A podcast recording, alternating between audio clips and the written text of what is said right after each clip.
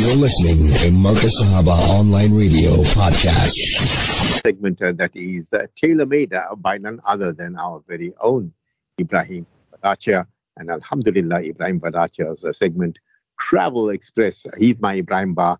And I know all of you already love listening to him when he comes onto his segments. And also, you know, doing sterling work with me on Coffee Express. Ibrahim Bar, Assalamu alaikum wa rahmatullahi wa barakatuh. And uh, tell me, how are you doing this fine, beautiful evening on your segment, Travel Express? Ibrahim Ba. Walaikum salam wa rahmatullahi wa barakatuh, Brother Shaafat, and our listeners to Radio Markaz Sahaba out there. Alhamdulillah, it's a beautiful evening. Uh, glad to be living, of course. And by the qudrat of Allah, Alhamdulillah, everything is good. Yeah, as you say, everything is doing uh, good, and uh, you know we enjoy the different uh, scenarios that we see in our lives. But uh, you know, Ibrahim, I think uh, we're living in exciting times, and uh, you know what really amazed me, and you know that article that came through is you know SAA turns a surprise profit after billions in ba- bailout. Now, I mean, how can this be possible, Ibrahim? Well, look, the thing is, it, it's uh, to put it very simply, Brother Shaafat, if you've got the right people running the operation, it's bound to turn a profit. The thing is, if you've got all the uh, wrong people there, people that are sort of put in place just because of uh, who they're connected to, or if their color is right, and if they know absolutely nothing about the business of running an airline, which is quite a specialized field, then you can rack up uh, billions of losses very quickly. And similarly, as you can see, they, they turned a profit. I'm not sure exactly what the numbers are, but I would think uh, something like about 505 uh, million compared to a loss that was shown previously in the hundreds of uh, millions. So uh, it just goes to show what can be done when you have the proper management in, in place. And unfortunately, like all the other state owned enterprises, they have been run into the ground. And, uh, you know, it's uh, it's this deal I think they're doing with uh, Takatso and all that sort of thing that uh, hopefully will all go well, where there's private entities that are coming in and putting in their money, of course, with certain guarantees and not wanting this, that, or the other uh, appointments to the board and things like that. I, I think it's it's something that is heartening, something that is long overdue in view of the fact that we've lost so much of money not to talk about the reputation of the airline is in tatters. And of course, uh, you know, uh, the uh, the trust and faith uh, has been uh, severely compromised uh, with all the you know misguided or ill-advised or ill-conceived sort of plans and, and decisions that were made by I think there was that one lady, Dudu someone or the other, that the courts were brutal and they said she should never be allowed to be in any managerial or director position again in her life. So if someone's going to tell you something like that, you can imagine what was going on when it was. You know, Ibrahim, uh, a valid point indeed, and uh, that happened to be, I think, uh, Zuma's appointment and so forth and uh, she really, uh, you know, nosedived the whole airlines. SAA really nosedived badly then. And uh, then, you know, you look at these uh, stewards and uh, these flight attendants and all of them uh, that work on these airlines. And I remember many years ago, I had, you know, a young man that I knew very well who's passed on since. But he was, you know, one of these attendants and flight stewards. but I believe that, you know, it's a glorified job, but they get paid. It's a pittance, Ibrahim Bah Talk to us about that scenario. Yeah, it's just a glorified waiter in the air. That's all you are. I mean, if you if you weren't flying, mm. what would you be really? Just a waiter or a waitron or whatever in just any sort of uh, restaurant, cafe, or coffee shop or whatever you care to name. So uh, I guess uh, it has a time and place in in the life of the uh, younger set, maybe the youth who don't have what it takes to travel globally or internationally. And uh, it appeals to them being single, uh, you know, fancy free, footloose, and the rest of it. Uh, to get to see the great outdoors and see the world out there, you know, albeit working.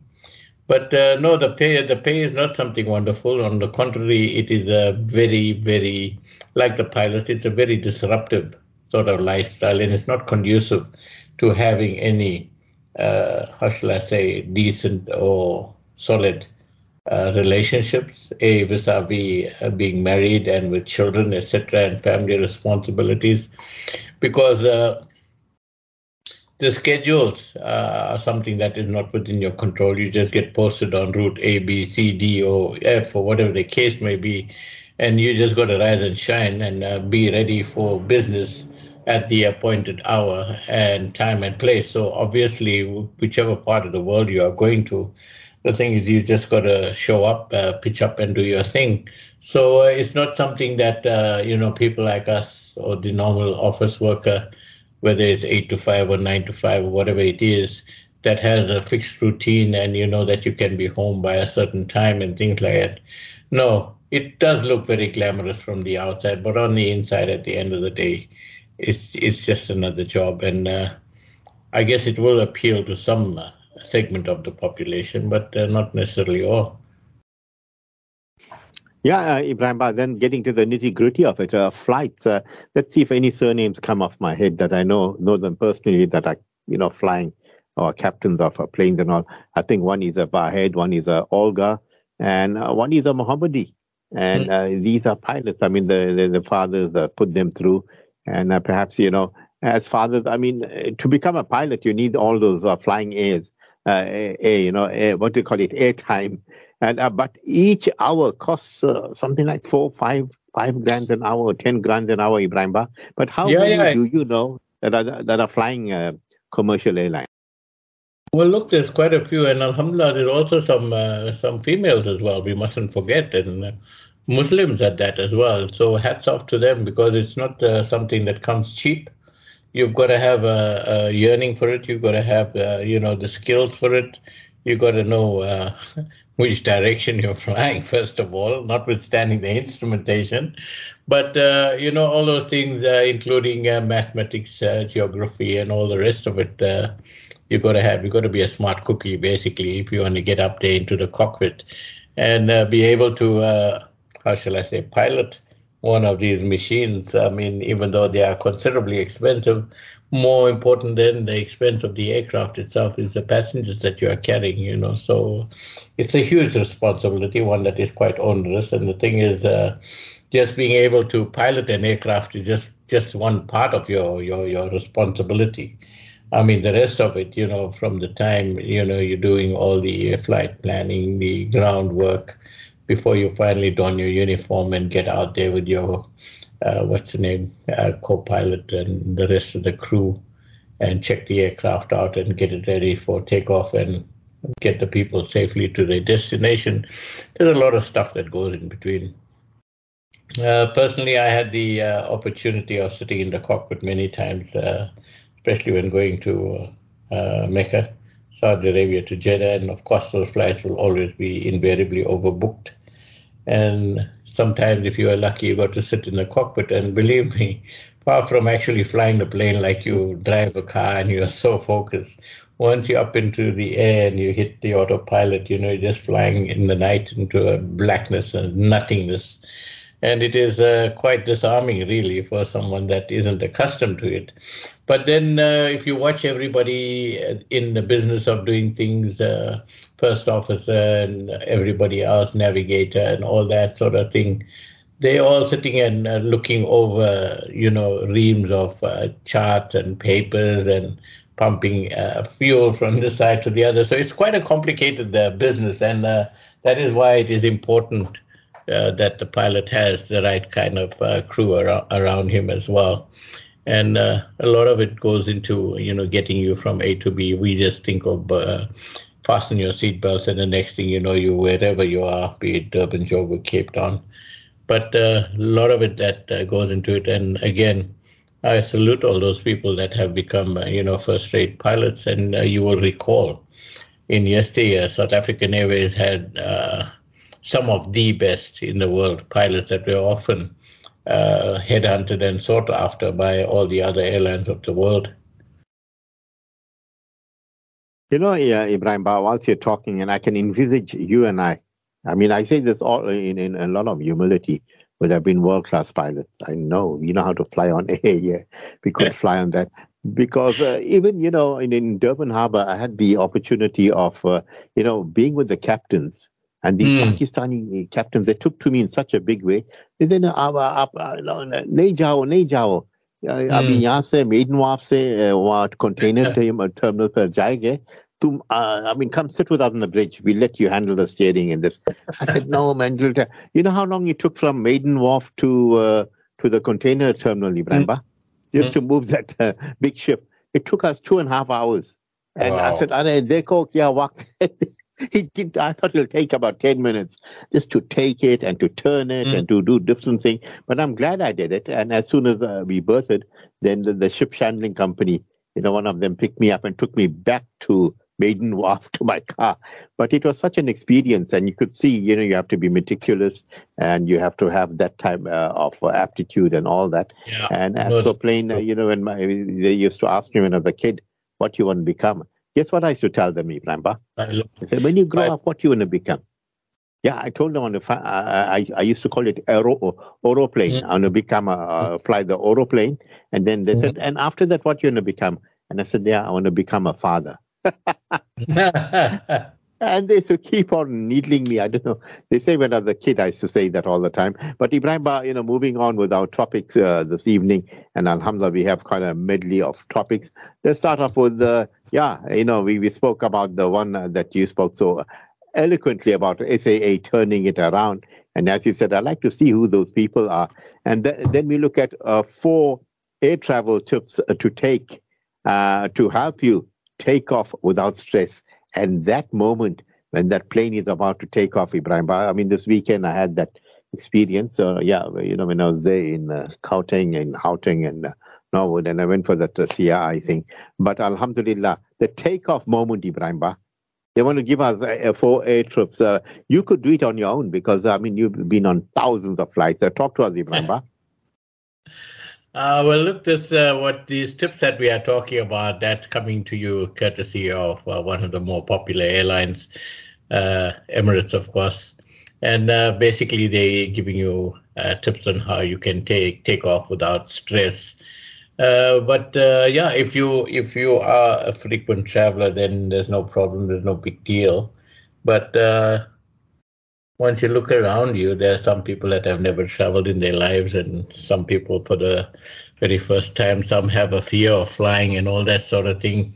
And uh, you, if you are perceptive enough, you can read the body language and see, hey, this one's a first timer, that one's being, you know, flustered and agitated, and you know, and you can pick them out. And uh, I think uh, this is uh, something that the airline uh, is putting out there just for the uh, comfort, convenience, and the benefit of uh, their passengers, which are quite numerous, I might I might add, because Emirates used to be, I think, the the foremost carrier at one stage, and of course there are competitors now. I think Qatar's in the driver's seat. There's also Turkish Airline that provides a damn good service as well. But coming back to the topic on hand uh, it says first and foremost, give yourself plenty of time. Basically, arrive at uh, airport well ahead of departure time, which is common sense. And uh, Emirates, of course, are boasting that they have dedicated check-in desks for premium economy flyers. Now that's getting uh, more on vogue these days, uh, brother Shaafat.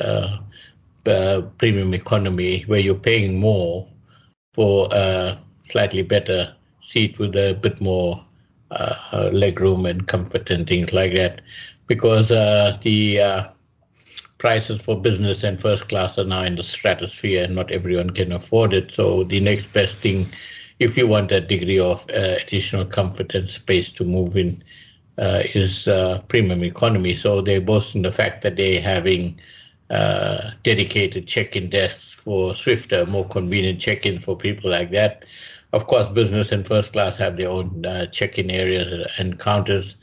And uh, of course, uh, passengers in Dubai can take advantage of remote check-in options such as city check-in and home check-in.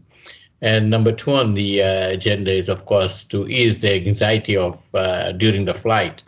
You must practice some relaxation techniques like meditation, deep breathing, or uh, try knitting or doing crossword puzzles, playing Sudoku or something like that, or even just walking around the cabin if you can to uh, get the blood flowing again. And uh, to alleviate uh, what uh, a lot of people complain about on longer haul, uh, the restlessness. And of course, during air travel, especially again the long haul flights, comfort is key. And uh, you got to dress right. Uh, wear loose fitting clothes made of soft fabrics that uh, will give. When I say give, mean stretch. So you're not, uh, you know, locked into a pair of uh, denims or something that, uh, you know, are uncomfortable as the time goes on. And again, they're pushing the issue of generous check-in baggage allowance and carry-on limits. And again, I think more than anything else, this is about pushing uh, Emirates uh, premium economy class more than uh, the tips that they're talking about. And they say, lastly, leave room for complimentary food because Emirates uh, offers gourmet, regionally inspired menus with, uh, of course, generous portions, and I can attest to that, and a variety of main courses, etc. And uh, of course, if you're a gold, platinum, or platinum Skywards member, you can also have access to the many lounges uh, worldwide at the airports. And uh, they say that if you follow these tips, you can have a smooth, stress free journey, whether you're traveling business or leisure. So uh, that's what Emirates got to say, and uh, of course, uh, punting their premium economy class. Yeah, as usual, everyone punt their own brand. but uh, you know, Ibrahim, you know something that I do uh, I'm always uh, booking any flight. I mean, if it's international or local, I like to sit by the wing. And I uh, recently discovered uh, that, you know, when you say, uh, and uh, the, the wing side is where the emergency door is. Do you mm. know hmm. you have leg room? Like, even if you're tall as a giraffe, you can stretch your legs miles and miles.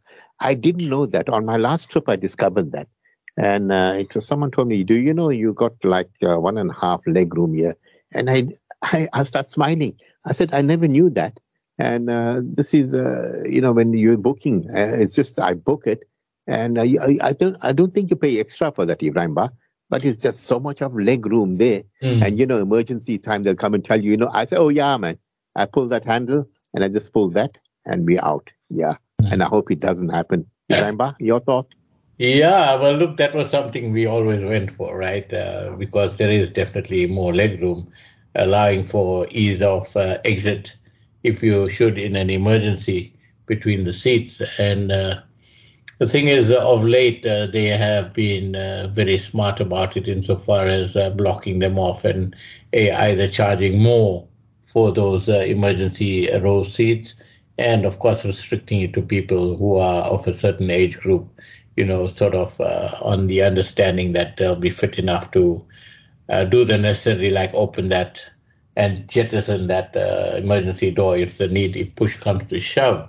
And uh, yeah, some people, maybe if you're a frequent flyer and you got extra miles or something, they'll give you preference over ordinary journeys that will just want to come and book online. So yeah, they're trying to squeeze as much money out of the uh, consumer as possible by uh, doing all these sort of things. But uh, yeah, what you said is true. There is definitely more uh, leg room. But uh, what I found is that uh, a lot of those you don't get the ability to recline your backrest. Yeah, for obvious reasons on the emergency. I don't know mm. if you tried it, but uh, that is a restriction because you can imagine the guy is leaning way back and there's the emergency and people are scrambling all over trying to get out. It becomes a bit of a challenge. So yeah, yeah, that is a, a frightening thought, but a very realism thing. And, you know, I think generally for us Muslims, uh, you know, when these uh, planes are taking off, uh, the kudrat of Allah subhanahu wa ta'ala comes through and you start thinking there's tons and tons of steel only by the leave of my Lord does mm-hmm. it take off and it goes up into the sky.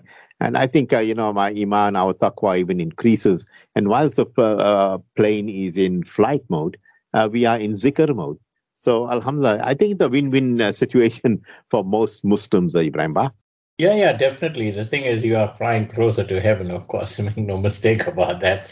And uh, yeah, I think it is. Uh, it does give you pause of pause for thought, and uh, even more so if you're doing, uh, you know, a trip that's uh, flying uh, long distance for many hours over water.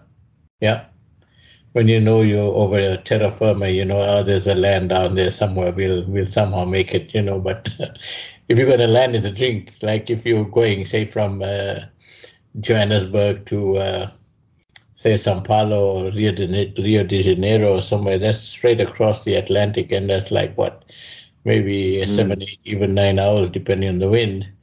And uh, you look down, there's just a sea of blue, you know, and you wonder, shucks, if something should happen here, what's going to happen to us? And mm. it is a it doesn't make you think about it. And of course, uh, fortunately, uh, we have that unshakable faith in Allah subhanahu wa ta'ala. And uh, thus far, we live to tell the tale that, yeah, we've uh, done the crossing many times and we are still alive and safe and sound. It's only by His kudrat, of course. Yeah, as Ibrahim Ba uh, agrees with me, it's only by the kudrat of Allah subhanahu wa ta'ala that we are here to tell you the tales of the flight Hey, no tailspin, uh, tailspin there. Thank Allah. Yes, Ibrahim Ba, four perfect family destinations uh, to be considered to consider for this, uh, you know, they talk winter school break. Me, the winter school break. Hey, kids, stay at home and enjoy the warm bhajias. Ibrahim Ba, your thoughts? Ah, uh, yeah. Yeah, surprisingly, half the year is gone. You know, we sit and talk in jest, uh, Brother Shaafat, but the time seems to uh, forever fly away so quickly, you know. And uh, yeah, this is just basically a rundown of four of the more interesting uh, family destinations in uh, KZN that is worth uh, you know either taking up or looking into for the June holidays. And uh, the first one is called Anew A N E W Resort, and that's in the Ingeli Forest in Kokstad and it provides a range of activities from hiking to mountain biking, bird watching, forest walks, park treatment, you name it, they got it. And it is also uh, conveniently located near the KZN South Coast and, of course, your famous school excursion, Oribi Gorge. So, all very much uh, in the uh, mix of it. And that is on uh, the top of the list. And of course, if you're wanting a safari experience for the kids, then uh, there's the Ghost Mountain Inn. Get that. Ghost, there must be some ghosts strolling around there. I'm not sure. In Mkuze, and it's an ideal choice. Uh, families can explore uh, game reserves, take boat cruises, uh, game drives, and participate in kids' activities such as jungle gym play, Zulu craft, face painting, fishing, and of course, pizza making. Then, of course, we go to the Drakensberg, which has got uh, the uh, perennial favorite uh, Champagne Castle Hotel. And uh, that's just uh, below the Champagne Castle peak. And this offers a mix of luxurious hotel accommodation and self catering options. So it's a toss up whether you want to go on holiday and cook your own and take care of the kids, and or you just want to spoil yourself and go to the hotel as such and uh, it's got diverse plant and wildlife, uh, rich collection of San. Now, San is uh, one of those tribes of way back when, rock paintings of theirs. And the hotel provides uh, all sorts of amenities like uh, guided hikes, uh, spa and wellness center, fly fishing, horse riding, and tennis courts. And not to be outdone is, of course, on the north coast, the Salt Rock Hotel and Beach Resort and that's up on the north, like I said, Dolphin Coast, and it's perfect for families seeking a beach holiday. And it's got a prime beachfront position, and you can enjoy spectacular sea views, watch dolphins, and in indulge in activities such as visiting visiting Monkeyland. I haven't been there yet though. Uh, Flag Animal Farm I know of, and the I Heart Market, and of course the Ballito Ski Park. So those are the four that came up trumps actually for the winter vacations uh, coming up in in KZN uh, in June. So those with families, uh, especially, will deal, and of course, uh, lots to do in those places. Yeah, but, and uh, many of our people love, simply love Drakensberg, and they go there and they'll tell each other, "Have you been to the Bergs?" Mm. but uh, won't it be a bit too cold to be in the Bergs, Abba? But uh, believe me, some go there praying for snow, eh? And uh, winter, sometimes, if you're fortunate, you do get some snow. And it's surprising what draws them there. But look, uh, generally, I mean, the Berg, it's a lovely place to be. In fact, uh, when I get a chance, uh, you know, which isn't very frequently, uh, we go up there, you know, just for a weekend and, you know, the nice fresh air and, you know, surroundings are different and you are at one with nature. So it has its appeal, of course. And uh, they say there's no such thing as bad weather, just bad clothing. So I endorse that. so if you're going to somewhere cold, you just dress in layers like an onion and peel off when you want or put on when you want. And that's the end of the story. And you can have the pleasure of sitting around a campfire or a nice fireplace and things like that. Uh, different uh, atmosphere, I think. Yeah, I like the way you said that. Peel off. Yeah, peel on and peel off. Yeah, make sure when you go. But you know, when you walk into the airport and you know, like, oh, if I'm going to Johannesburg, it's and you get the weather forecast. It's mm-hmm. chilly there. So you put two, three jackets on and you say, you know what, maybe this will be my pajamas tonight, or you put double pants. But at yeah. the airport, when you're checking in Ibrahim, they look at you and they say, please take off your your your, your jackets. Yeah, they tell, take it off. You can only have one on. Uh, have you noticed that, Ibrahim? Well, I wear what I want, and nobody's had the uh, temerity to tell me to take it off. One idiot somewhere in Singapore, I was wearing a shirt over a t-shirt. He says, "Take mm. your hmm. jacket." I said, "Which jacket are you talking about?" I said, "I don't have no jacket on." In case you didn't realize that, and of course, I was getting flippant with him because he had no reason to tell me to do that. And uh, he carried on until such time that the supervisor came, and of course, I was getting very technical like an argumentative Indian can, you know. and in the end, get the hell out of here.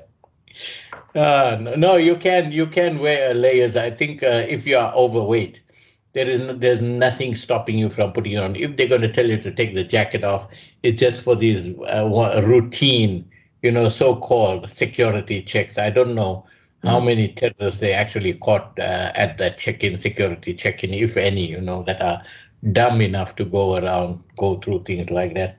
But uh, it's just to inconvenience you and basically fall in with the uh, with the main agenda, you know, like uh, papers, please, you know, to get you used to authority and be mm. and do as you're told. Whole lot of nonsense, really, in my estimation. Anyway, yeah, I, just I think uh, uh, you, you you said that beautifully. Routine irritation. I think that's the word. Yeah, it routine is. irritation and how to get to you, and they look at you. Oh, you're trying to get difficult. Getting Are you funny. trying to get difficult? You're yeah, getting you funny. Get so then yeah. they'll start, you know, calling this guy well, that I guy. Told her, I told the one very clearly. I said, uh, you know, I just feel for you that uh, either your education is so poor, you know, or the thing is you are not capable of doing anything better. That is why you are stuck in a job like this, making people's life miserable. You're a killer, like, Yeah, yeah, I gave him a look right back. What the hell? Who is he anyway? Just because he's yeah. wearing a uniform doesn't mean to say he can have his way with you. Sorry. No, you, they need a bar to put them right put them behind the bars, bar. And uh, yes, Alhamdulillah, you know, whilst we're chatting here, I'm quite amazed. We, you know, we hardly been through our topics. We nearly uh, ending of the show, but let's let's do one quick one here, Ibrahim. Uh, you know, sightseeing. Uh, you know, city uh, sightseeing launches city sightseeing. winter special. Yeah, city yeah, yeah. sightseeing. Talk, talk mm-hmm. about that, Ba. Yeah, it's it's a company that is doing this. It's called City Sightseeing. Basically, they run these uh, double decker buses. You know, the open top semi-open on top. It's uh, popular in just about any city worth its salt all over the globe. And uh, the one, it's the hop on, hop off bus. You join on wherever you want and join off, uh, jump off wherever you want, go and see what you want, jump back on, and so on and so forth. It plies its route the whole day, depending on whichever time you take and things like that. And uh, this is very popular, and a offering, of course, uh, this uh, winter specials in Cape Town and Johannesburg. You notice nothing happening in Durban because Durban's still warm. yeah, Cape Town and Johannesburg, of course, to get more people to come in during the lean season. And in Cape Town, there are over 30 stops, would you believe, uh, including iconic sites like Table Mountain, Kirstenbosch uh, Gardens, and in Johannesburg, there are multiple stops that cover famous landmarks such as Melrose Arch, Mandela Foundation, Constitution Hill, and of course, not leaving out the Johannesburg Zoo. And for families, there's a special offer where children aged between 4 and 17 can enjoy the tours for only 49 bucks, call it 50 bucks, whatever. And kids under 4, of course, travel free. And the adult fare is 275 and up to two kids can travel for that 49 rand uh, uh, offer. And of course, onboard commentary is available in 15 languages. Take your pick. Most of them will go for English, Afrikaans, or one of the uh, uh Zulu or other tribal languages. And uh, to make the most of the city sightseeing tours during winter, uh, they give me a recommendation. Again, layer your clothing due to the fluctuating weather in Cape Town, staying hydrated, uh, using sunscreen, blah, blah, blah. It just carries on like that. And in Cape Town, the ticket includes three, uh, three routes the Red City Tour to Table Mountain, the Blue Mini Peninsula Tour covers Kirstenbosch, Constantia wine region, and Hout Bay, beautiful part of the world. And of course, the Purple wine tour through Constantia wine area. And in Johannesburg, your ticket includes the Green Tour, which takes you past notable attractions like as I mentioned earlier, uh, Melrose Arch, Mandela Foundation, Constitutional Hill, and the zoo. And uh, these tips were given courtesy of City Sightseeing, who are looking to have more visitors uh, join these tours so that they can see a nicer part of the uh, city, whether it's Johannesburg or Cape Town during winter at uh, uh, competitive prices and, of course, in comfort and relative luxury. Yeah, Ebrahim Ba, uh, absolutely, mashallah, evening with you. And as I say, when you and I talk, uh, the barakah flows. Perhaps your parting words uh, this evening, Ba? Yeah, let's talk about truth for a change. You know, we're talking in this world of post truth. Would you believe there is such a term? Anyway, it is said that truth, truth is not what you want it to be. It is what it is, and you must bend to its power or live a lie.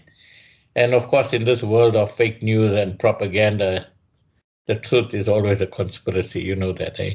I don't know how many times they've called me a mm. conspiracy theorist, but uh, for some strange reason, all those theories are becoming fact very quickly these days. Anyway, that's my take for this evening. And again, thank you so much for giving me the opportunity, our listeners out there to Radio Markaz Sahaba. And of course, everyone behind the scenes. So uh, let me bid all of you a hearty Assalamu alaikum wa rahmatullahi wa barakatuh. Yes, uh, wa alaikum salam wa rahmatullahi wa barakatuh to Ebrahim Ba. The truth shall set you free. And yeah, truth smashes falsehood into smithereens. Keep it locked on to uh, Markaz Sahaba for beautiful bro- uh, broadcasting. And also, uh, thank you very much, Alucalo, for brilliant engineering this evening. Time for us uh, to go, uh, yeah, to end the show. Uh, Assalamu alaikum wa rahmatullahi wa barakatuh.